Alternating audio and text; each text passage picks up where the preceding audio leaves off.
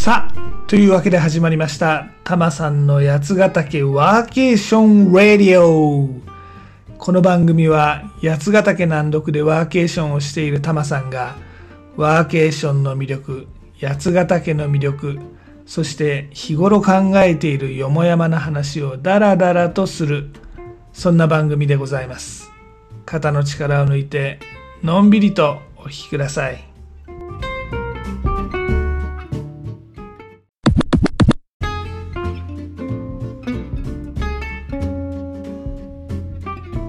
今回はタマさんが好きな縄文土器のお話。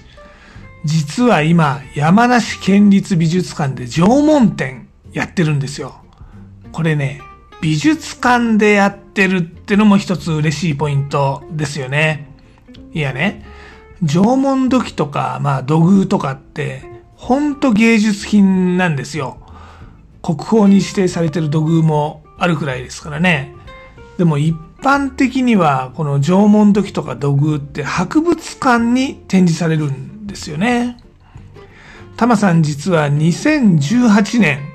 東京の上野東京博物館通称東博ですね。こちら東博の縄文展にも行きました。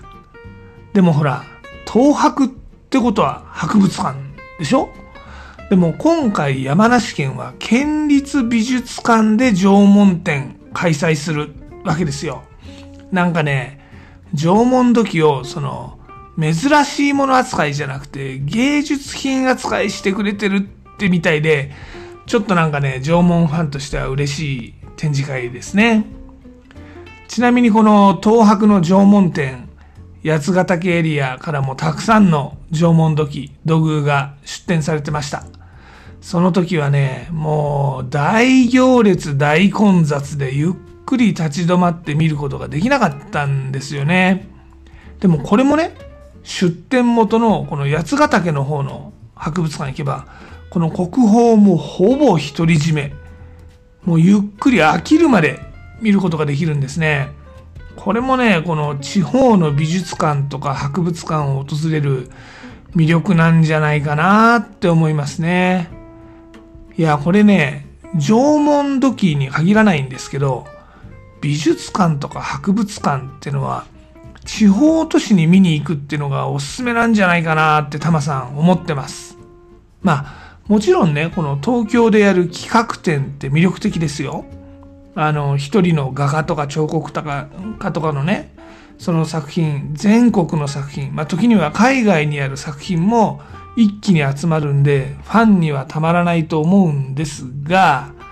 でもこの東京でやる企画展ってさっきも言いましたけど、すんごく混雑するんですよ。あと、配管料、入管料もお高いしね。なので、まあ、いっそ旅でもしながら、全国の美術館とか博物館とかその見たいものを見て回るっていうのも、むしろこっちの方が贅沢で楽しいんじゃないかなってタマさん思っております。例えばね、まあ近い、この八ヶ岳から近いところで言うとね、小布施。長野県の、あの、栗が名産で栗かの子とかモンブランとかが有名な場所なんですけれども、だから秋行くといいですよ。うん。で、この小布施はですね、葛飾北斎の美術館があるんですね。これなんかもう週末に行ったとしてもそんなに混んでないです。もちろんあの北斎の作品が全部あるわけじゃない。でもほら有名なやつってもう大体見たことあるでしょうと。で逆にね、この地方の美術館って地味な作品があったりとかして新鮮に面白いですよ、これ。例えばこの葛飾北斎ね。春画って知ってます？あの、浮世絵なんだけど、ちょっとエロなやつですね。あの、江戸時代のエロ本ですよ、簡単に言えば。で、北斎も春画描いてるんですが、小布施だとこの春画のゾーンなんかもあったりするんですね。まあ、現代エロビデオに慣れている我々。あ、あえてここ複数形にしました。あの、タマさんだけがエロビデオに造形が深いと思われるのはちょっと心外なんでね。みんな好きでしょ？うん。まあ、深くは突っ込みませんけれども。ともあれ、この現代の目線で見ると、まあ、可愛らしいエロなんですけれども、そんな珍しいものもあったりします。あとは、あの、長野市にね、東山海日本画の方ですね、の美術館があったりとか、松本市には草間弥生、あの、ちょっとポップで変築林な造形をしてる人ですね、の美術館があったりとかですね、結構有名なアーティストの美術館も近くにあって楽しめるんですよ。ちなみに、あの、タマさん、あの、東京での暮らしている時のベースはですね、多摩地区にあるんですが、まあ、神奈川県になりますが、小田急線の上り戸の近くには、岡本太郎の美術館もあったりします。ね。こういうちょっと外れたところの美術館面白いですよね。で、まあ、縄文土器、縄文展に話を戻しますが、八ヶ岳って縄文遺跡の、まあ、聖地っていうかメッカっていうか、まあ、集中してるエリアなんですよ。ご存知でございましたか？なんとなく縄文時代のね、このメッカっていうと、あの、遮光器土偶ね、あの宇宙人みたいなやつ。あれが一番有名なんで、まああれが出土した青森県が有名ですが、あもちろん青森県にもこの縄文土器見に行きたいと思っておりますが、この八ヶ岳にもたくさんの縄文遺跡あるんでございます。実はこの八ヶ岳を中心にしたこの中部高地、星降る中部高地の縄文世界ってなんかね、ファンタジーな名前がついてますが、こんな名前で日本遺産にも登録されています。ちなみにこの日本遺産っていうのは文化庁が登録している代物でございましてね。今のところ104件ほど登録されてるみたいです。で、単なる、なんていうのかな、珍しい希少性とかだけじゃなくて、ストーリーのあるものを登録するっていうことで、結構ね、日本遺産ってどれもストーリーがあるんですよ。この八ヶ岳エリアの縄文世界っていうのもストーリーがある。いいお話です。ちょっと調べてみてください。でね、この八ヶ岳エリア、なんで縄文時代のメッカかっていうとですね、黒曜石がこの地域だと取れるんですね。黒曜石って聞いたことあります？あの、黒くて光ってる石でしてね、割れやすいんですよ。で、矢尻とかね、あの、弓矢とかね、そういうのに加工しやすいんです。で、この縄文時代っていうのは世界史的には新石器時代に分類される。つまりあの、ただ石を割ってなんか作るっていう惰性石器じゃなくて、あの、石を加工する魔性石器の時代なんですね。そんな中で、やっぱりこの黒曜石加工しやすいんで、それがたくさん取れるっていうのは、まあ、今で言うとね、鉄とか石油とかレアアースとかが豊富に取れる資源国と同じような立場なわけですよ。当然、なんていうのかな。あの、政治とか経済の面で結構力を持っていたエリア、当時の八ヶ岳ね。そんなエリアだったんじゃないかな。まあ、結構人口も集中していたらしいですし、そんな風に思います。で、まあ、この黒曜石があるおかげで、縄文時代の八ヶ岳エリアはですね、えー、結構人口集中して栄えていた関係で、各地に縄文遺跡が見つかっております。今でこそこの八ヶ岳エリアってのは、山梨県と長野県にまたがってますが、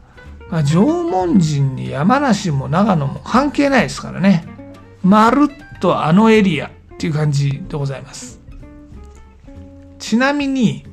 国宝として、まあ、人気があるこの縄文のヴィーナスとかですね、仮面のヴィーナスって呼ばれる土偶があるんですが、こちらは長野県茅野市で出土しております。で、この、ちなみにこの茅野市、まあ、もうちょっと大きく捉えて諏訪のエリアですね。ここはですね、ちょっと時代は異なりますが、大和朝廷に負けて、あの、国譲りをした出雲の一派がですね、流れ落ちて、結構最後の方まで大和朝廷に抵抗していたエリアだという説もございます。まあ、そうやって考えてみると、この出雲大社とか諏訪大社ってね、なんか他の全国の神社とはちょっと違う風習が残ってたりもしますんでこのいわゆるこの大和のを頂点とする神社とは違う文化がある地域なんだろうなって思ったりします。こういうなんか古代史ってちょっとワクワクしますよね。もちろんあのこの大和朝廷の時代と縄文時代って全然時代が離れてるんですけれども、なんちゅうのかな、この縄文時代栄えていたところから脈々としたなんちゅうのこの八ヶ岳エリア一族みたいな、なんかそんなのがあったんじゃないかとかね。あの、ほら今、キングダムって漫画とかアニメありますけど、あれでいう山の民的なね、ちょっと異質な、あの、まあ、文化っていうか、そんなゾーンがあったんじゃないかとかね。なんか想像するとワクワクしますよね。このね、古代史ってのはね、資料がろくすっぽないんで、想像したもん勝ちっていうのがなんとも楽しい話かなと思います。まあ、この神話とかね、大和朝廷の時代っていうのは縄文よりずっと後の話なんで、今回の本題じゃないんですが、まあ、今回のこの山梨県立美術館の縄文展、山梨県全域の縄文土器とか土偶が展示されております。ね、この八ヶ岳周辺、まあ、今でいう北斗市ですね。この辺りだけじゃなくてね、山梨県って甲府とか南アルプス市とかね、もういろんな、もう全体でたくさん遺跡が出てるんで、それが一堂に集まってるってんですから、ちょっとこれは興味のある方はぜひ見に行ってほしいなと思います。で、興味がない人には何のこっちゃかもしれません。で、縄文っていうとね、この文字、縄文っていう言葉が縄の模様、なんか要するに、土で器作って縄でちょいちょい模様をつけたんでしょみたいな印象を与えちゃいますが、これね、まだ本物見たことない人はね、ぜひ一度本物見てほしいです。これね、ほんまね、芸術でございますよ。っていうかね、超こだわりの造形。もう食べ物を煮炊きするだけの道具になんであんなにこだわった装飾をしたのか。ほんと謎です。あの、なんか日本のね、職人文化、なんか漆塗ったりとかあるじゃないですか。とか、オタク文化、なんかこのどうでもいいところにこだわったりするじゃないですか。そういったもののルーツがここにあるような、そんな気がします。だってね、生きていくのに精一杯食べていくのに精一杯だったら絶対あんなね無駄な装飾しないと思うんですよ器として使えりゃ十分なんだからだから案外そう考えると縄文時代ってのは食べるのに困らない豊かで余暇の時間がたっぷり取れた時間時代だったのかもしれないなって思いますねだってそういう無駄な余暇の時間がないと芸術になんか打ち込む時間作れないですからね。芸術が栄えるのは大体平穏で無駄な時間がある時代ですからね。まあそういう意味でこの縄文時代のこの土器とか土偶とかを見てその精神性っちゅうのかな芸術魂っちゅうのかなこのオタク文化のルーツっちゅうかな、まあ、それをこのあえて今の世知辛い世の中の時代に見て欲しいなって思いますね。まあ、ついでにこの時期ですから山梨に来たらワインもね、今年のワインも出ますんで、まとめて山梨楽しんでくださいよちゅうのが今回の結論でしょうかね。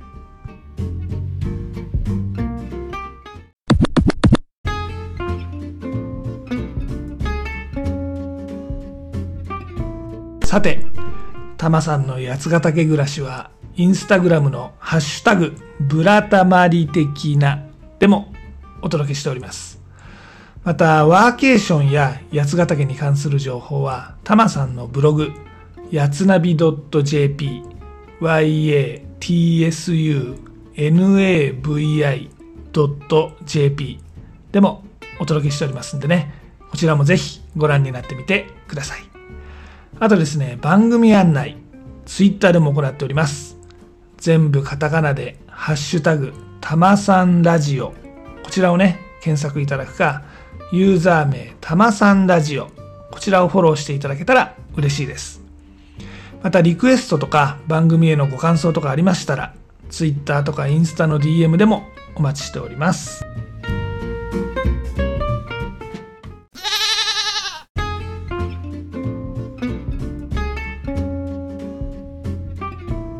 で、今回のエンディングテーマですが、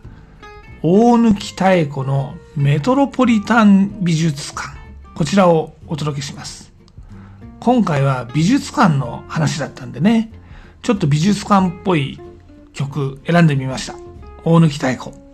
ちょっとなんて言うんですか、独特なトーンで透明感ある感じで。でもポップで、タマさん結構好きなんですよね。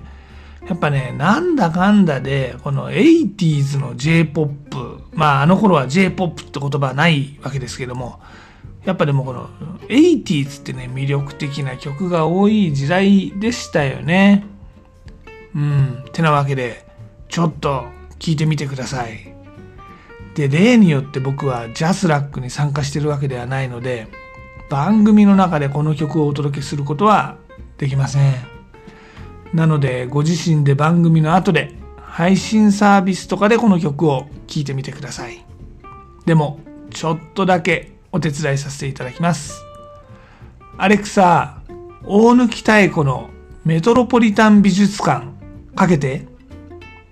では、ごきげんよう。また次回。